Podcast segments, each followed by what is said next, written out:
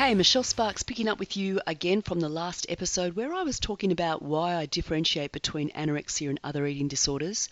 And I was actually um, just sharing the experience of that re- being in an anorexia restrictive mode. What is that like?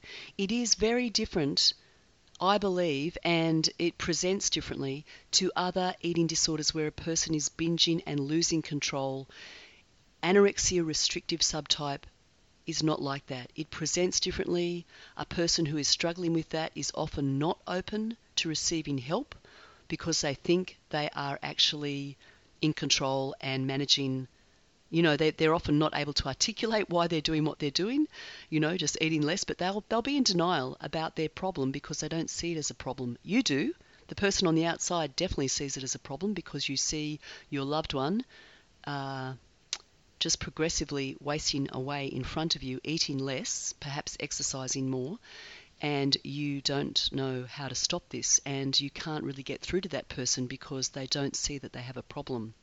I do think my book, Eliminating Anorexia, is very helpful in illuminating what is going on inside someone's heart and mind and behavior, what is going on through that space.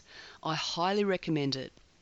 And, um, you know, if I may say so, Kirsty Greenwood, who was at the time the uh, executive officer of the Eating Disorder Foundation of Victoria, she now works for the Butterfly Foundation, she said, you know, this really should be essential reading for anyone, parents, partners, people treating uh, these, these problems, because it really provides such an illumination and insight into this journey. Um, but also, the she was a little bit concerned that you know there was a at that stage I had some I had included some numbers in the book, not because I wanted to be the skinniest anorectic or the most chaotic person with um, bulimia, but because I travelled over such a long period through that and the weights changed and so much and was so influential on my self-concept that I felt that I would be doing my reader a disservice to omit the numbers completely. I, I didn't see, I couldn't see how I could ground the story in reality when it covered such a long period of time without including some. However, I've removed those numbers completely um, so that it is able to be read by anyone. It, the numbers are not there. It will not be triggering in that fashion. Um, and I think the chapters up to and including when I go into hospital are very helpful for a parent uh, or person who is has someone who's in that anorectic space. And I know, look, I've had people who have been recovering from anorexia, wanting to recover.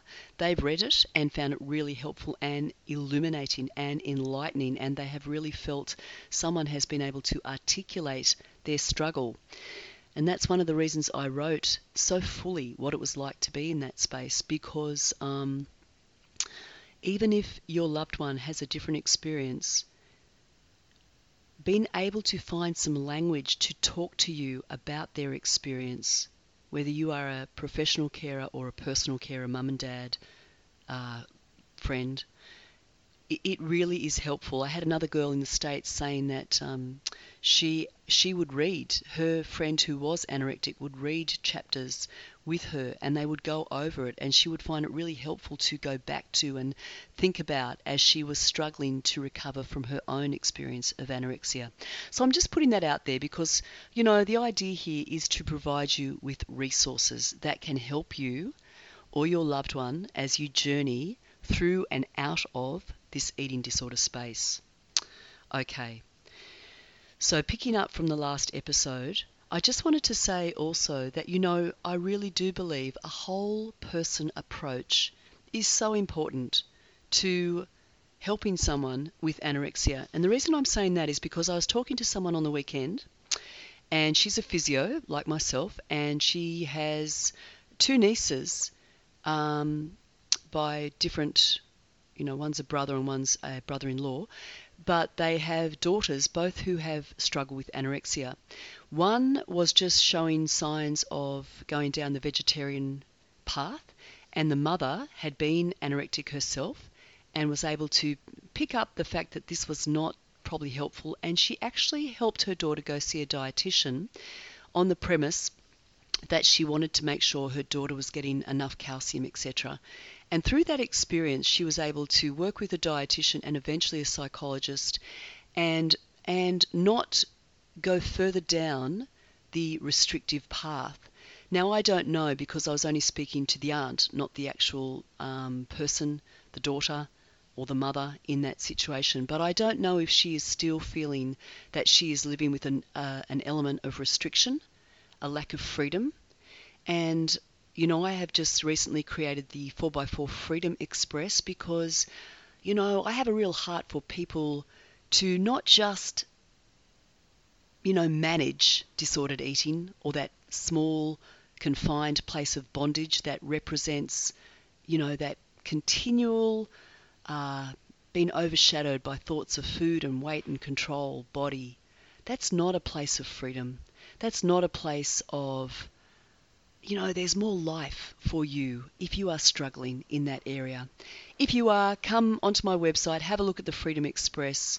I am currently looking for a handful of people to just um, launch that with and there's a special offer for that handful of people to really just come on board the 4x4 Freedom Express and to have a particularly unique and wonderful experience where I will help you get off the eating disorder treadmill and take your own journey into freedom, towards freedom, into freedom land. Bondage is a small, tight place. Freedom is a broad, open field. And, you know, this course, this online program, will help you move into Freedom Land. But you know, your journey into the ever increasing uh, land of freedom will be ongoing and it will be wonderful. It will be an ongoing, wonderful journey. But you can, we can measure your uh, process in getting off the eating disorder treadmill. We can measure that. That's a process that we can identify and measure and I can help you do that. I can help you get off the eating disorder treadmill and start moving into Freedom Land.